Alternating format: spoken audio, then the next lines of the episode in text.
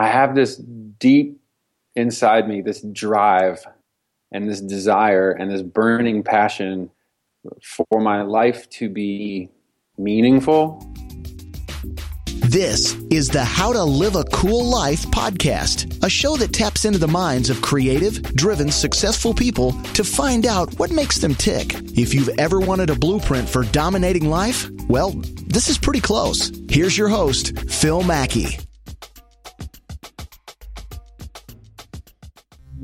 All right, welcome to another episode of the How to Live a Cool Life podcast, a blueprint for life domination. Be sure to check out the website howtoliveacoollife.com where you can read show summaries and find recommendations from the guests and other items.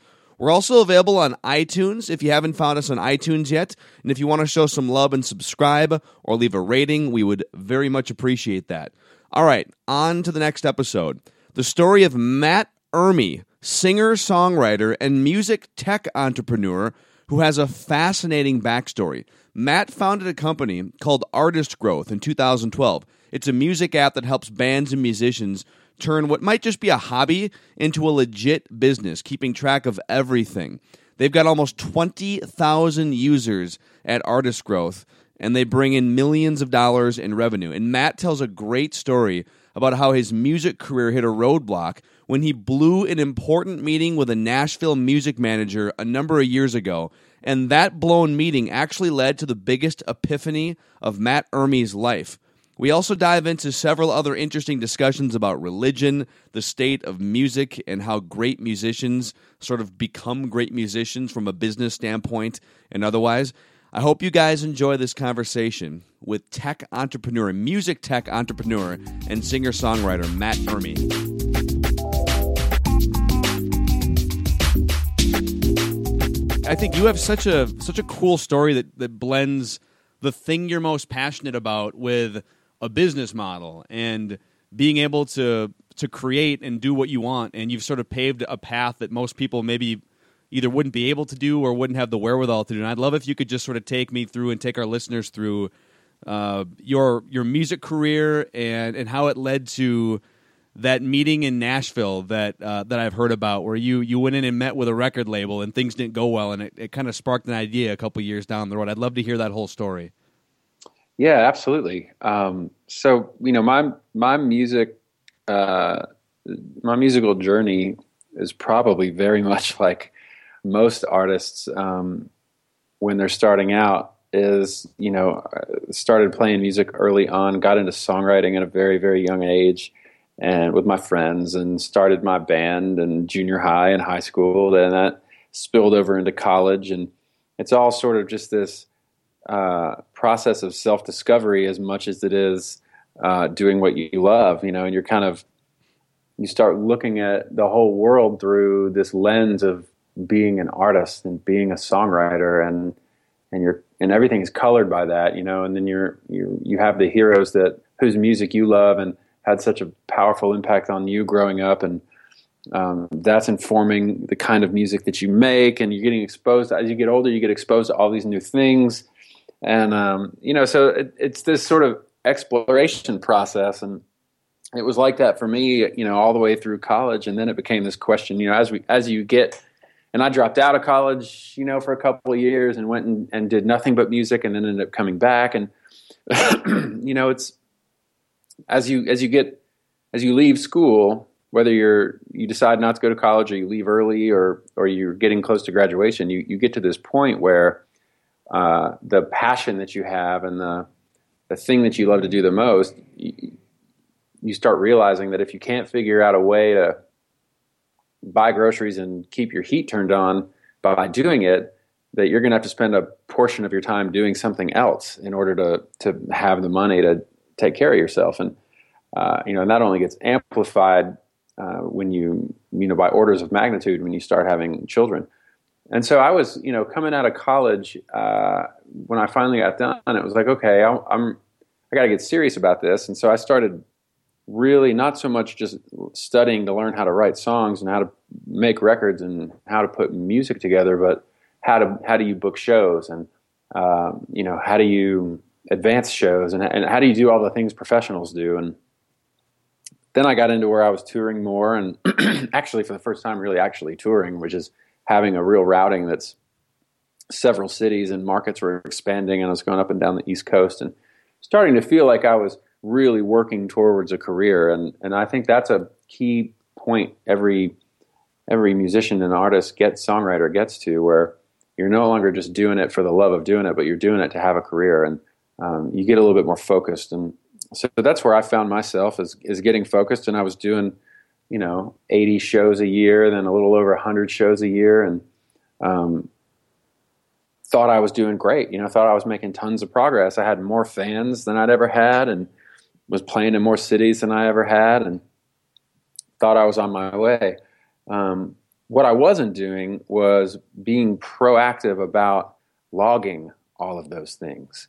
Um, you know, so I would get done with a club. I'd get, I'd have a, a club gig, you know, somewhere in North Carolina. Say I was playing Asheville, North Carolina, or Greenville, South Carolina, and I would, I would do the show, and I would sell merch and have a bunch of cash from that, or and then the club would give me my guarantee or the door money, whatever it was, and they'd feed me, and then I'd go to a motel and I'd pay for a room, and I wasn't keeping track of any of that, you know. And then I'd get home, the end of the run, a week later or whatever, and I, I would or I wouldn't have money, um, and then I would put it in my account, and it would go right into my account where you know my day job money went, and kind of get lost in the river of other stuff coming in and out of my bank account.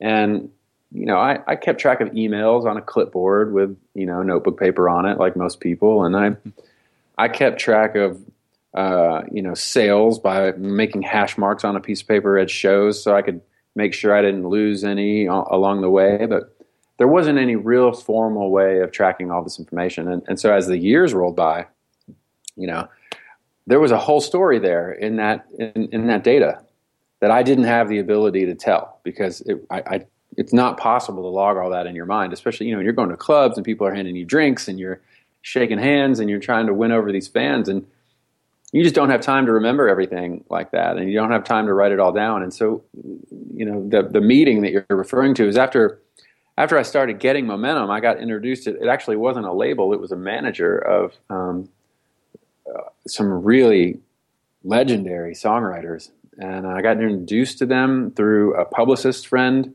uh, here in Nashville and they took me to lunch and and the manager said I'm hearing all this great stuff about you. Uh, you know I love what I'm hearing I listened to some of your music. Your songs are super interesting. I, I just I just love this whole thing that you're building. You know, can you talk to me? You know, so we had a great lunch, and then they invited me over to their office a week or so later and said, "All right." And it was a totally it was a totally different tone at that point. You know, we weren't having a glass of wine and a and a salmon salad in, in the late afternoon one day, just talking about how much we love music. That was sort of a get to know you. Um, and it was really lighthearted and fun. And I was like, oh man, this person really loves what I'm doing. I'm so excited. I go into this second meeting in their office, and it's it's nowhere. It's nothing like that first meeting. It's, it's very much business, like right. it's straight up. Oh business, man, right? yeah, yeah. It, it flipped over to, to, this this business operator who's been doing it for 30 years, saying, okay, um, had so much fun the other day in the restaurant. That was great. Talk to me about how many markets you're in. Um, what were your revenues the last three quarters?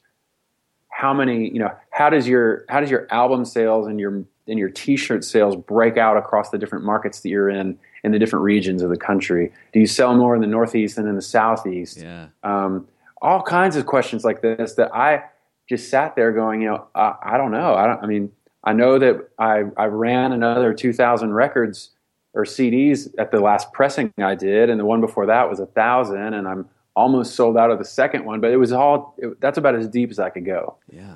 And and I you could just see it in this person's face as they as we went through the conversation, kind of having the realization that I wasn't ready for them yet. Um, and and that was something that when I left the meeting, I was deeply deflated by. And it was it's like, man, how did it go from this super positive? I love what I'm hearing. I love what, all this buzz to yeah, that's great, and I think your songs are really great, and, and maybe we could work together one day, but you're not ready yet. Yeah. Um, and the primary reason of that was that I I didn't have all of this information that that would have essentially, if I did have some place to store it, it would have been uh, a resume. it would have been a portfolio that I walk into. You know, if you're a designer and you're you're pitching a a, a, company to to hire you to do this big job, you know, you go in there with your portfolio of all your past work, and you say, "Hey, look look at who I've I've done this, I've done this, and look at my pictures, and they're beautiful, and all my designs," and you get hired.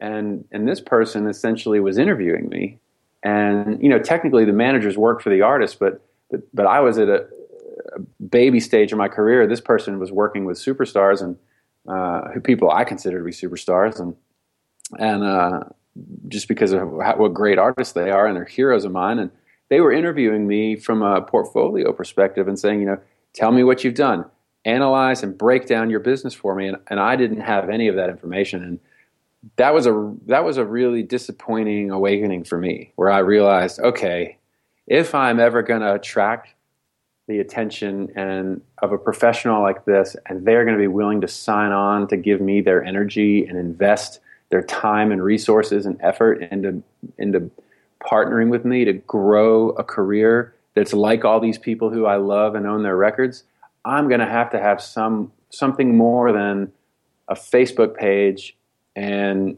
some buzz you know I'm going to have to in today's day and age and and, you know, and it wasn't like I was getting shot by a label and there's an A&R guy that was like, hey, I can market this. It was a manager. It was somebody that was asking themselves the question of, is this a long-term investment I'm willing to make?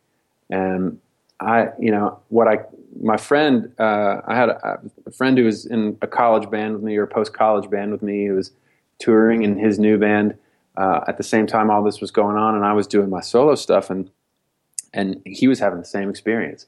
And so we sat down and said, all right, we got to get organized. And we looked at every tool online we could find, and none of them had what we really were looking for. And so we just sat down and started drawing pictures on a piece of paper, uh, going, well, I wish we had a computer program that did this. And we would draw pictures.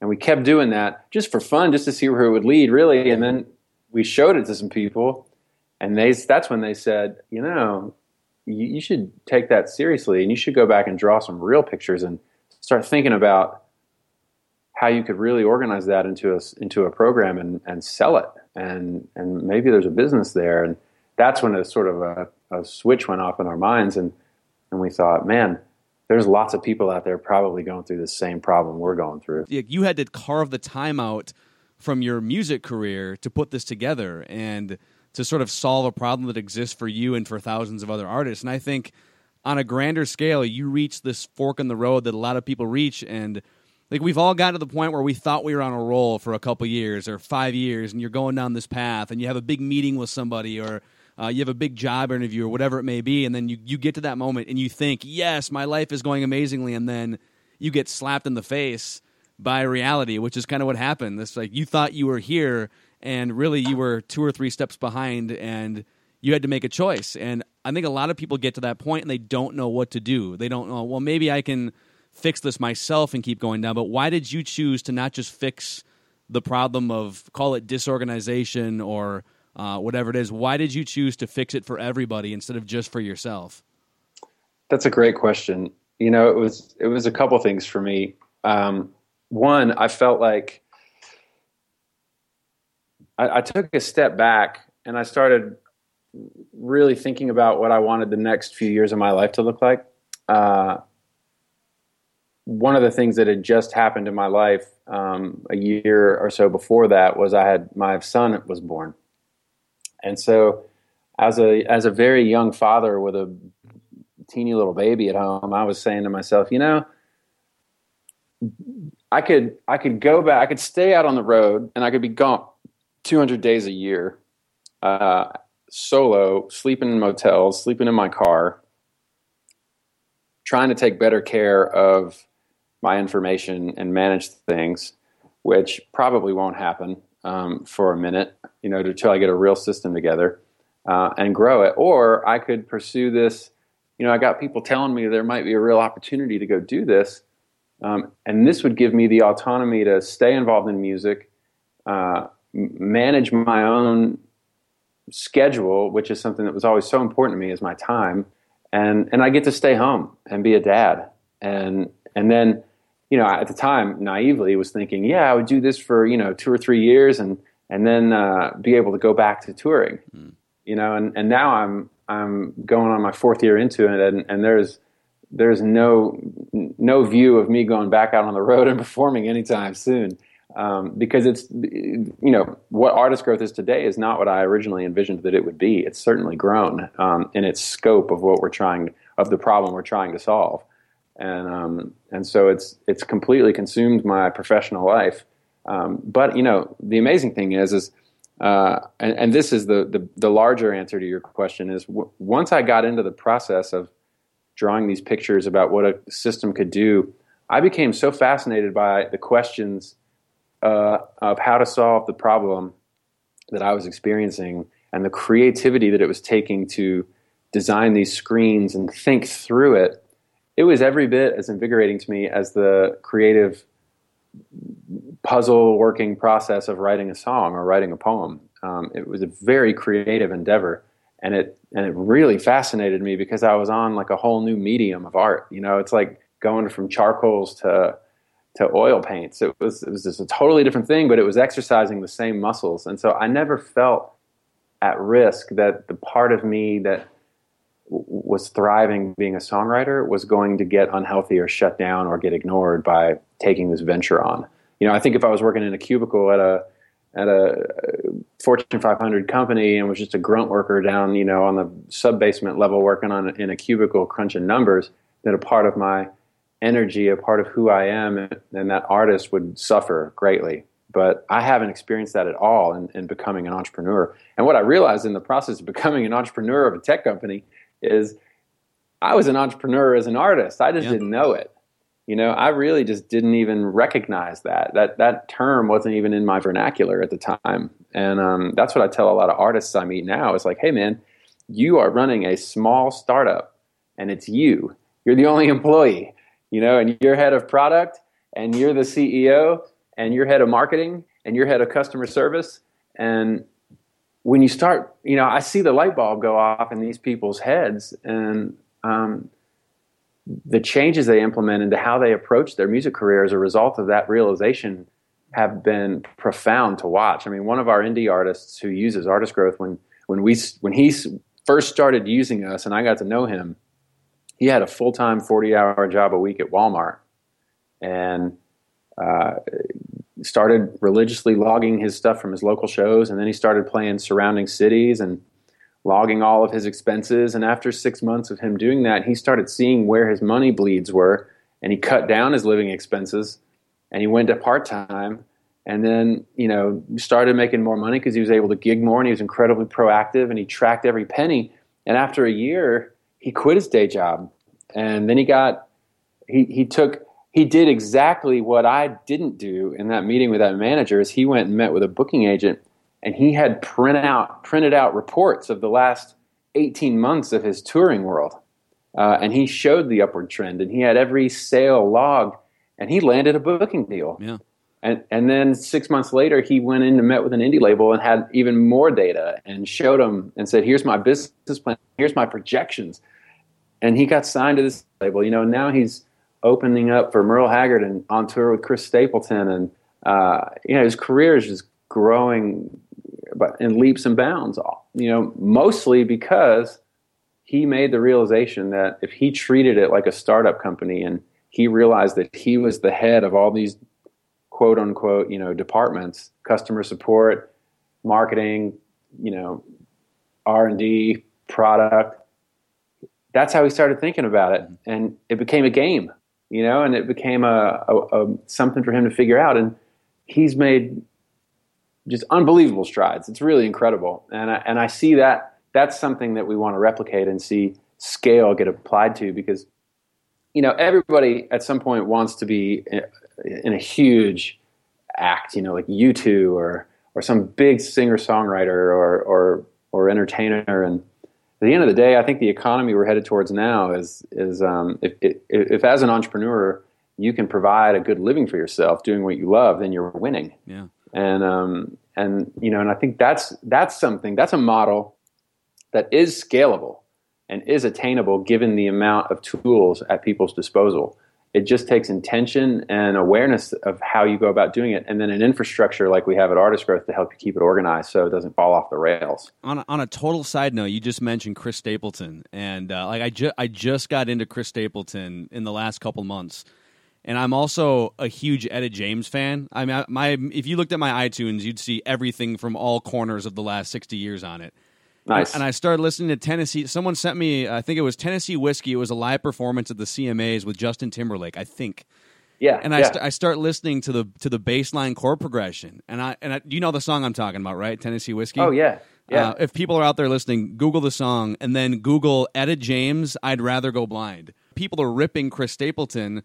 Well, he he stole the song from Etta James, and that Right. wasn't my first thought. Was if if there's thousands of artists and and not even well known artists, but uh, it could be superstar artists or just anyone who's who's trying to make five bucks in Nashville somewhere, and you multiply out the number of gigs and songs written over the course of fifty or sixty years, you're going to have songs that kind of sound alike. But I, so so people quit ripping Chris Stapleton for uh, for ripping off Etta James. I love if you haven't listened to Chris Stapleton, like he is.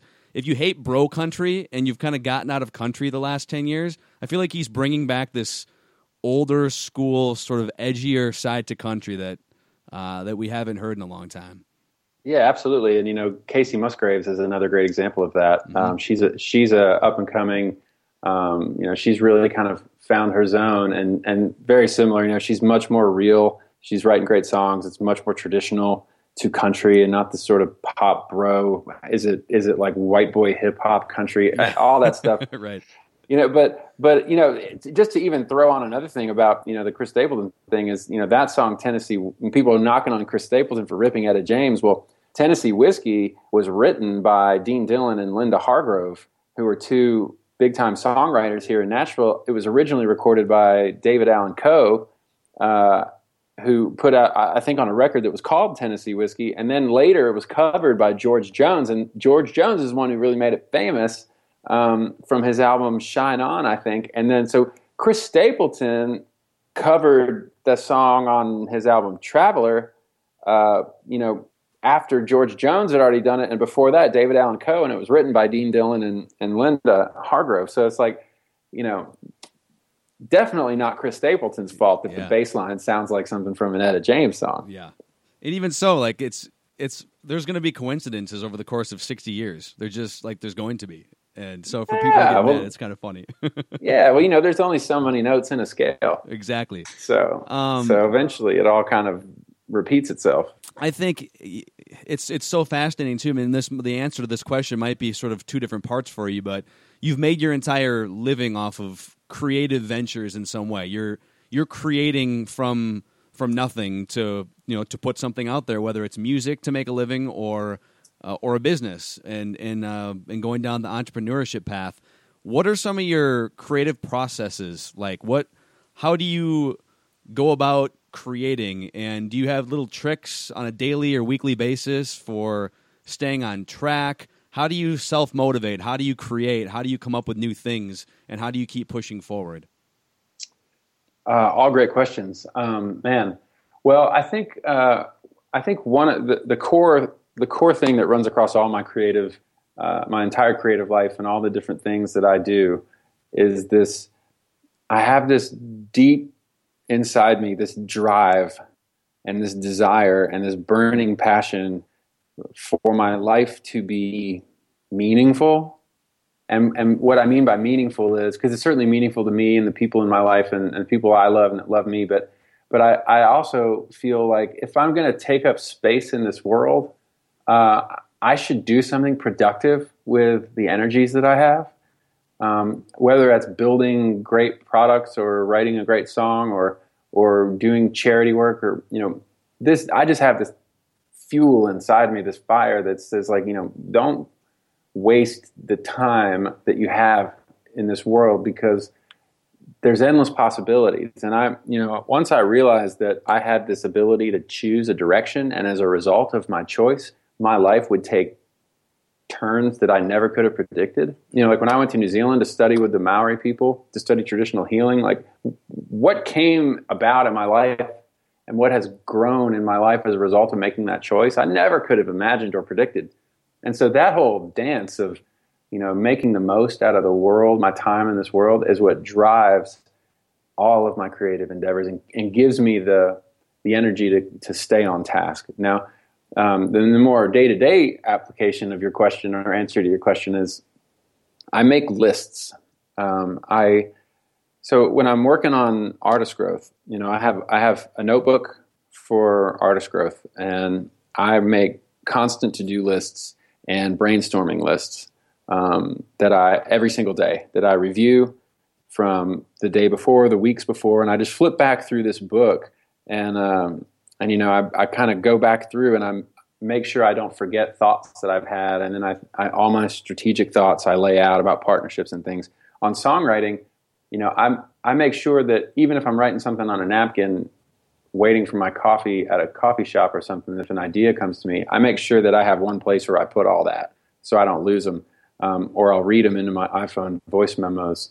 Um, and then same with poetry. So I think in most of my creative, the, the key glue in all my creative things is that I find a way to record something, whether a voice memo or in a notebook um, that I can continue to go back to again and again and remind myself of what it what it was I was thinking and why and why it's valuable. And that I think without that process of locking it down on paper or in an audio recording, I would lose the juice of those initial inspirations. And that and when that happens, you kind of just like get distracted by life and you don't have anything to come back to. And so I'm try to be real disciplined about making a record of things. Yeah.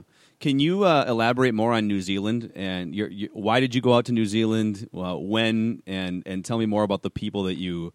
Um, what's the word I'm looking for? Even studied with? Uh, yeah, yeah. I um, it was a it was just like a well the, the way I met these people. You know, I was in that period of my life where I had left college. I'd left the University of Tennessee and I was back in Nashville and I was just playing music full time.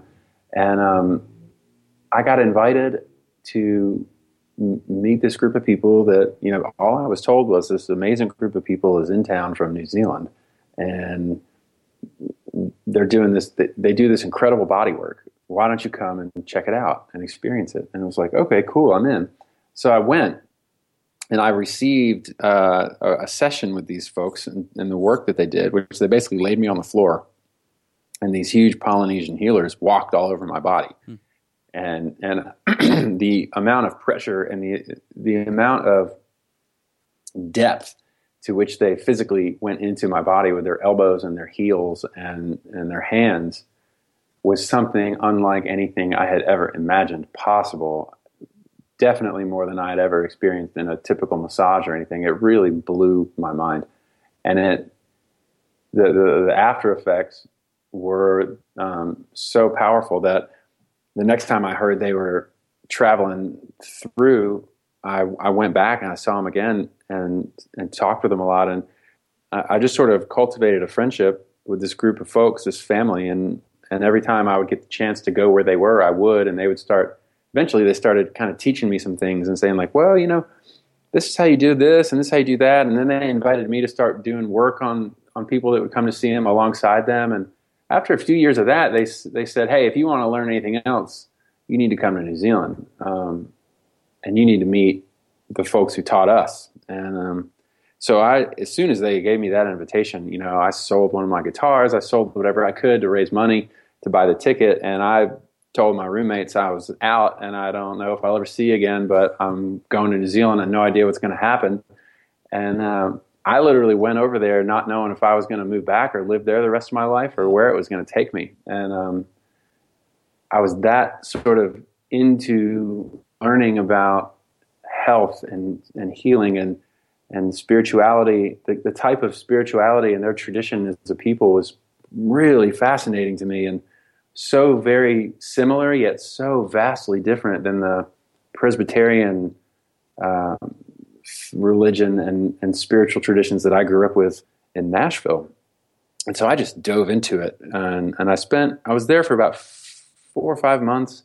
And I traveled all over both islands and I stayed with several families and uh, with, with the, the elders and, and other folks who did different, you know, made medicines out of plants or did this or that. And um, just soaking up everything I could and assimilating myself to their paradigm and their world as much as possible.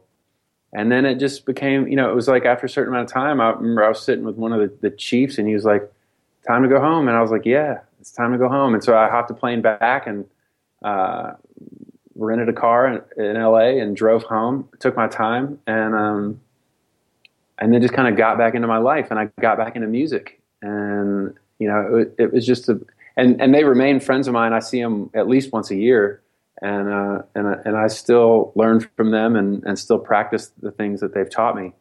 But it, it, it didn't it wasn't something that I ever felt called for it to become my livelihood. Um, so it was just a it was just something that got added to my life that brings a lot of depth and has brought a lot of enlightenment to me, um, and that I'm that I'm deeply grateful for. And it inspires and informs everything that I do, whether it's in business or in in personal relationships or in my creative work. Um, it it was just one of those sort of life altering experiences. Yeah, that sounds it, sounds uh, very meditative at its core, oh. I guess. Very. Uh, oh yeah, very much. It was all about self awareness and and um, and it, the whole thing was a big journey of self realization for me and understanding. Uh, the war, you know, what I could about the world and my place in it, and and the bigger spiritual questions that every person wrestles with, and and uh, you know reconciling my upbringing with with what other things that I witnessed happening in the world, and those questions that we all have to face of uh, that challenge our faith, our, our, different forms of faith and and religious practice, and you know it was just incredible.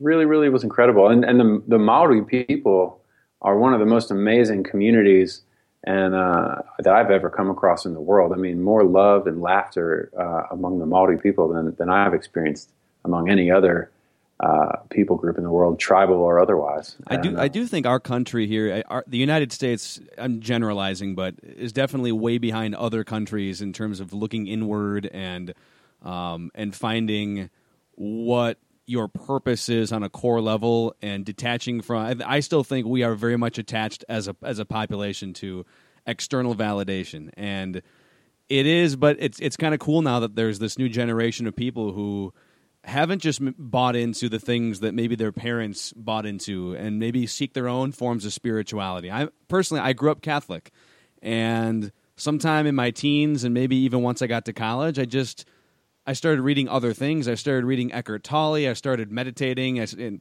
I don't even know what my religion would be, but I just know that there's more to spirituality than a religious denomination. And I think our country is a lot more open minded to that than when you know than when you and I were kids or or the generation before us. Oh, certainly. I mean, well, it's. I mean, it's. There's no doubt that the younger generations that are that are growing up now, like I look at my son's generation and my nieces who are slightly older than him, and just growing up in a world that's as interconnected as this world is now, mm-hmm.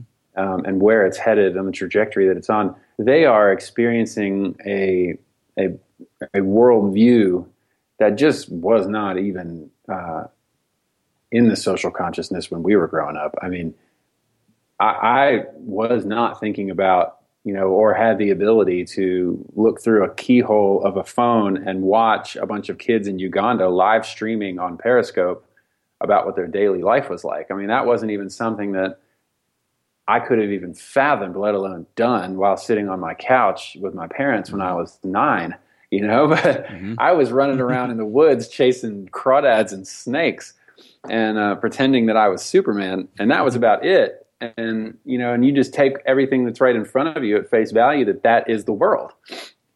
But my son you know can do that. He can sit on the couch with my ipad and he can talk to a kid in uh, in Australia or India live and and see what their apartment looks like and what they're eating and hearing the difference in their voice and their dress. And for him the our neighborhood where we live is not the entire world. Um, he's well aware that there is much more and there's so much diversity out there.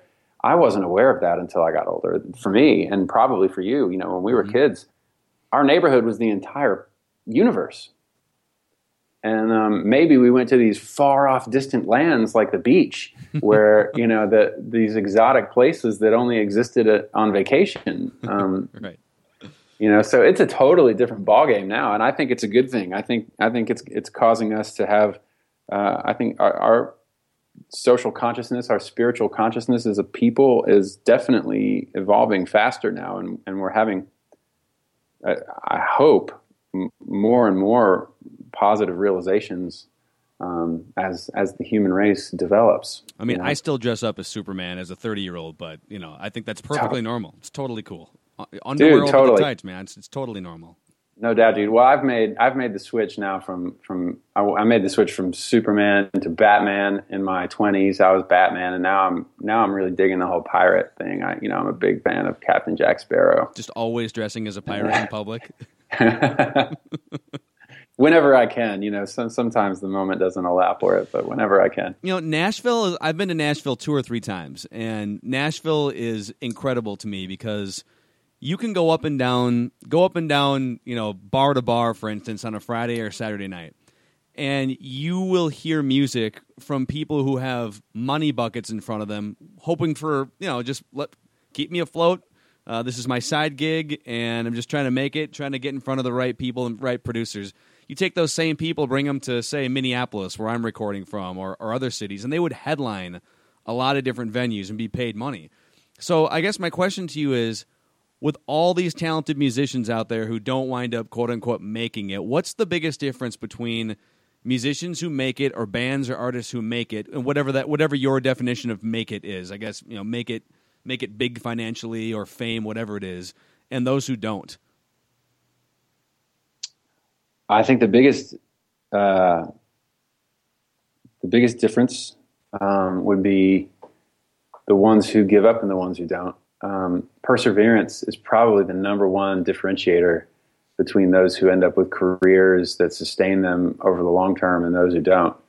Um, and now that you know that's being said with full awareness that every career is very different, and when you you when you know for so long the way I used to look at it is like you make it or you don't, right? And I you always want to make it. You hear that a lot when you're an up and coming or aspirational artist. Like, how are you going to make it? You know, I got to make it, and that's the way you think about it. And and I think what make it means for a lot of people is not have a day job and be be able to make a living and buy a house and provide a life for yourself where all you're doing is making music and Yeah. performing it. And and that is and so then you're a professional and and and it's like okay cool but once you make it to that once you get over that hurdle then you got to deal with the hard work of like building a career to last you the rest of your life you know or else you're going to make it for 20 minutes and be done Mhm. and um, you know and you better make a lot of money in those 20 minutes if you're going to go that route and so then uh, i think once you you have to persevere and apply yourself and be, un, be, be, I mean, unbelievably proactive to get to the point where you're making your living um, playing music. And usually along the way, people have to step in and invest in you to really make that leap. Um, at some point, you run out of energy. Uh, you can't sleep on the floor of your car anymore. You're just not willing to do it. And at some point, you either get investment or you kind of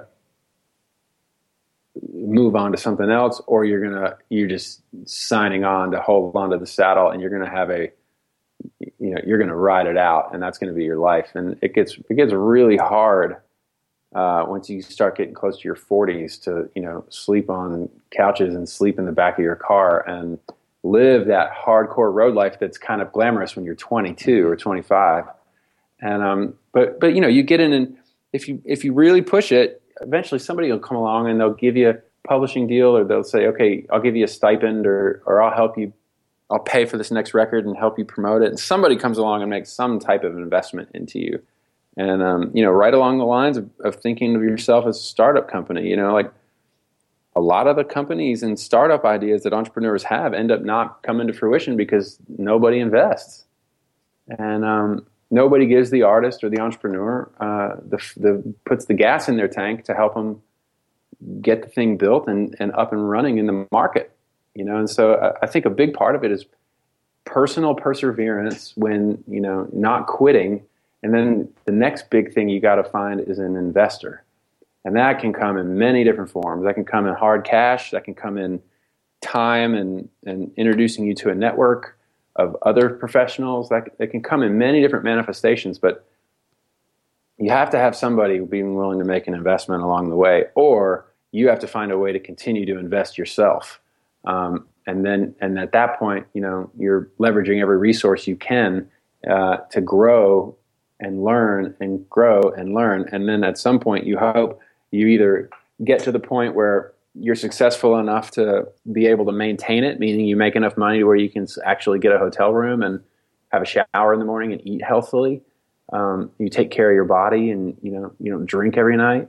Um, or somebody comes along and writes you a check and you are able to take some of the stress off your life of having to get by day to day because you're getting some financial support from a patron or a record company or a manager or somebody like that. Yeah. Does that answer your question? No, it, it does. I think you know there's there's luck factors and there's but it's it's about setting yourself up for being in the right place when maybe a door opens and um, I mean your example from from the top of the podcast is a great one which is maybe maybe a door was open for you during that second meeting with that manager and maybe yeah, you, and, ma- and you made a mistake. Like you you weren't ready and you didn't cash in because you didn't have the information that was needed because you hadn't done enough work in that area. But you made up for it obviously by by carving another path. Yeah, yeah. I mean, I think that's a great example. And you know, what happened in that second meeting basically was I was unable to close the deal. Mm-hmm. You know, and and maybe even though I didn't have a real portfolio put together, had I known what I was really walking into, and that I was indeed in there selling myself and I needed to close the deal, I might have been able to bullshit my way through that meeting and kept the conversation going. Um, and then gone out and called a bunch of people and said, "Hey, I got to get together some type of historical portfolio on some stuff. Let's let's dig through my buckets of receipts and and look at my tax returns and maybe I could have pulled something together, but mm-hmm. I was unprepared in many ways. And I think the the result of the of the interaction was a was a direct um, consequence of me being unprepared. Yeah. I've got a few just sort of random quick hitters for you to close out this episode, if, if it's cool with you. Yeah, just, man, fire away. Just uh, answer these however you want, and if you want to expand on them, it's it's totally up to you. What's the most profound advice you've ever received? Oh man, so much of it. Uh, I think one of the most foundational pieces of profound advice that I've gotten is to um, is that your integrity is all you have at the end of the day. It is your it is your number one currency. Without it, anything else you do um, can be called into question and can't be relied on. But um, if you if you if, if you're known for having integrity in all that you do, you'll always have an opportunity to create value and, and or do something special or or work for someone or um, so I guess it's it's that uh, if you have to protect anything, you know, and fight for anything down to the last the last dollar or the last bit of energy you have is is to maintain your own integrity. Yeah, I like that. It's a that's a good core value to uh, to build off of. What's what's the best compliment someone can give you What's either or or if it's if it's people talking about you, you know, behind your back in a good way. What's the best thing someone can say about you, or or the best compliment someone can give you? Uh man. Well, you know, I would hope that um, I would hope that there are people in the world who, if asked about me when I'm not around, would say that I'm an honest person and that I have a, uh, the ability to empathize with people and display empathy in what I do, um, but also that I am not somebody that you can, you know, who, who's going to let you walk all over them. I guess like the the greatest compliments that I could think of imagining is be that I ha- I'm a compassionate and empathetic person who's honest, but also you know believes in himself and doesn't get taken advantage of. Mm-hmm. Um, that's hard to do. that's like a life goal, right? Is to be able to do all those things on the regular. Um, but but yeah, you know, I would hope that people see me as somebody who's empathetic and compassionate, and and uh, not one to be taken advantage of. That is a hard balance. I mean, that because it's it's one thing to be type A or alpha and never get pushed around, but then you're if you're not careful, you're going to sacrifice in the empathy department. But then again, if you focus on being really nice, then people might even subconsciously take advantage of you or cut corners or uh, That's right. Not, they might not even be trying to, but they just sort of walk on walk on you subconsciously. Yeah, that's right. That's right. It's a it's a very tough, delicate uh, balance to strike. Um, what types of media do you consume? I know that, I mean, and you're a musician, so I'm sure. Answer this however you want, but I'm sure music is a huge part of uh, of of any types of media you would consume. But what what kind of podcasts? If you listen to podcasts, what kind of uh, artists really resonate with you? What do you read? What on on a daily basis, or even just on a semi regular basis? What kind of media do you consume? Yeah, so I, I do. I listen to music all the time. Um, I'm a rabid NPR listen. I listen to NPR when I'm in my car. Basically, unless it's going to be a long drive, when I know I need to throw on some music, my car riding time is basically my NPR time. Um, I listen to music at work. I listen to music at, when I'm at home. Um, I play a lot of music. I listen to podcasts I, I love language podcasts. So I listen to like Coffee Break French, Coffee Break Spanish, Coffee Break Farsi. Try to teach myself and pick up on uh, as much of other languages as I can. Hmm. Um, I read poetry avidly. Um, so I, I, have bookshelves all over my house filled with different volumes of, of, of, poetry from different poets that I was exposed to through college and, and graduate school. And so I pick those up and flip through them. Um, and then I, I read a lot of, you know, I, I have a lot of apps, you know, like Medium. I, am always scrolling through what's coming up on my feed in, in Medium. I, uh, you know, occasionally when I'm on my iPad, I'm going through Flipboard, and you know, anything that allows me to follow a bunch of different topics and aggregate news sources into one, you know, feed. Uh, I, I, I gravitate towards those types of applications because there's so much to consume and I don't just want to drink the from the fire hose of the New York Times and the Washington mm-hmm. Post and the LA Times. Um, but I want to I want to read random blog posts from some dude who's trying to build a new kind of beehive, who's got some brilliant insights about business or living life, and and so I look to the apps like Medium or or Flipboard or things like that to to pull all of those interests into one feed and kind of put it in front of me on a daily basis. So I like I sit on the couch or in a chair at home and I flip through those apps on my phone or on my computer and just try to digest yeah. uh, as much as I can. And then I watch I watch Netflix, man, and I'm addicted to shows like like The West Wing. I'm so I'm addicted to that show. Man, it's from the '90s, but like I've seen every season multiple times. I watch it all the time. I love it. Um, any kind. I'm a political I, I also am a, I'm really into social activism and civic engagement and, and politics. And so anything that, you know, documentaries about that. House of Cards? Uh, you get into House of Cards? Oh man, big time, big time. Uh, Scandal and, too. I, Scandal. I don't know if it's on Netflix because it's an ABC show, but Scandal's yeah, yeah. got that same kind of feel to it. Scandal, Madam Secretary, I love yeah. it. And there's a there's a show on Netflix that I watched um, recently. Uh, it's called uh, it's by the History Channel, and it was like the the definitive guide to the presidents or some name like that.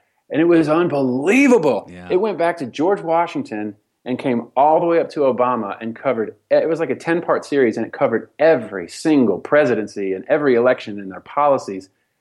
And by the time i got done with it i mean i learned so much about our our the history of our country and its evolution through this window into the presidencies. And by the time i got done it was like you shouldn't be allowed to vote unless you've seen this. it's probably, it's funny because you probably didn't care that much in elementary school when when they're trying to teach you all of the important things about the country's history and the presidents and but then when you become like 30 years old the light bulb switches on. You start caring about your family tree and presidents. No no doubt. Yeah and your dna and yep. ancestry and all that stuff. Totally. Yep. Um who, when you think of of how to live a cool life when when you think of of the the open ended or the the vague phrase "cool life"? Who lives a cool life in your mind? Oh man, um, you know, I think a cool life is, is for me is the ability to be uh, always seeking knowledge, um, uh, always believing in magic and romance, and having fun and, and knowing that it's a journey and not taking myself too seriously, but also being very serious about uh, what I do with my intention and my energies. And, and, you know, so it's this, it's that whole Renaissance type mindset where it's like, you know, I want to be into as much as I can and I want to soak up life and drink it, but but but also manage it well. You know, and, and I, I think people who, who I think represent aspects of that, you know, like one of my great heroes who I made a record with before he passed away named Cowboy Jack Clement. He's one of the guys who basically helped invent rock and roll music in Sun Studios in the 50s. And and then after that, he did everything else in music. There's almost nobody he hasn't worked with. He's you know that he didn't work with, and his one of his whole things was you know in music we're in the fun business. If we're not having fun, then we're not doing our jobs. But he also was very serious, and he had rules about his studio, and so it was that blend of of, of hopeless romantic dreamer mixed with pragmatic uh, go getter that allows like so much magic to happen. And that's kind of that's what i think a cool life really is. And then if and if you can be that way and at the same time root yourself in what it is that you love the most and and, and what it is that you feel bo- you were born to do then you know it's just a huge win. And, and your life is just a, a joy from, from you know day and night. Amen. Despite the hard stuff despite the hard stuff we all go through right? Everybody has hard stuff happen. It's not a it's not all you know every fairy tale has its has its dark nights. And um, it's really all about like do you love what you do every day? And do you have the opportunity to do what you love or not? And, and if you're like i used to be somebody that would get sick to my stomach around five o'clock every sunday evening because i had to wake up the next morning and go back to that job. And um, you know i don't ever want to live that way again yeah Amen. I love it. Um, where if people want to find out more about you, Matt, where can people reach out to you? Where are the best places for people to either connect with you or maybe even uh, follow the music side of your career and, and listen to some of the stuff you put out there? Where should people find you? Well, you know, I think the, the best place to find me um, is either through my website or, or through, you know, uh, Instagram or social or Twitter or Facebook. I, um, people can email me directly uh, to my personal email address through my website it takes me a while sometimes to respond to, to all the emails, but I, I'm very intentional about doing that. So people can email me directly through the contact form on my website, um, or you know they can ping me on Twitter or Instagram, and I'm pretty responsive there as well. And and any one of those places links to all the other places. So it, once you find one of find me somewhere online, you can pretty much quickly find your way to all the other places that I'm I'm hanging out. Cool. Well, that was super fun, man. I really appreciate uh, you kind of pulling back the curtain and giving us a glimpse into your life. Thanks for joining. Oh man, it was a pleasure, and, and thank you for taking the time to you know chat with me and ask me questions. It's certainly an honor and, a, and a joy to be able to chat with you.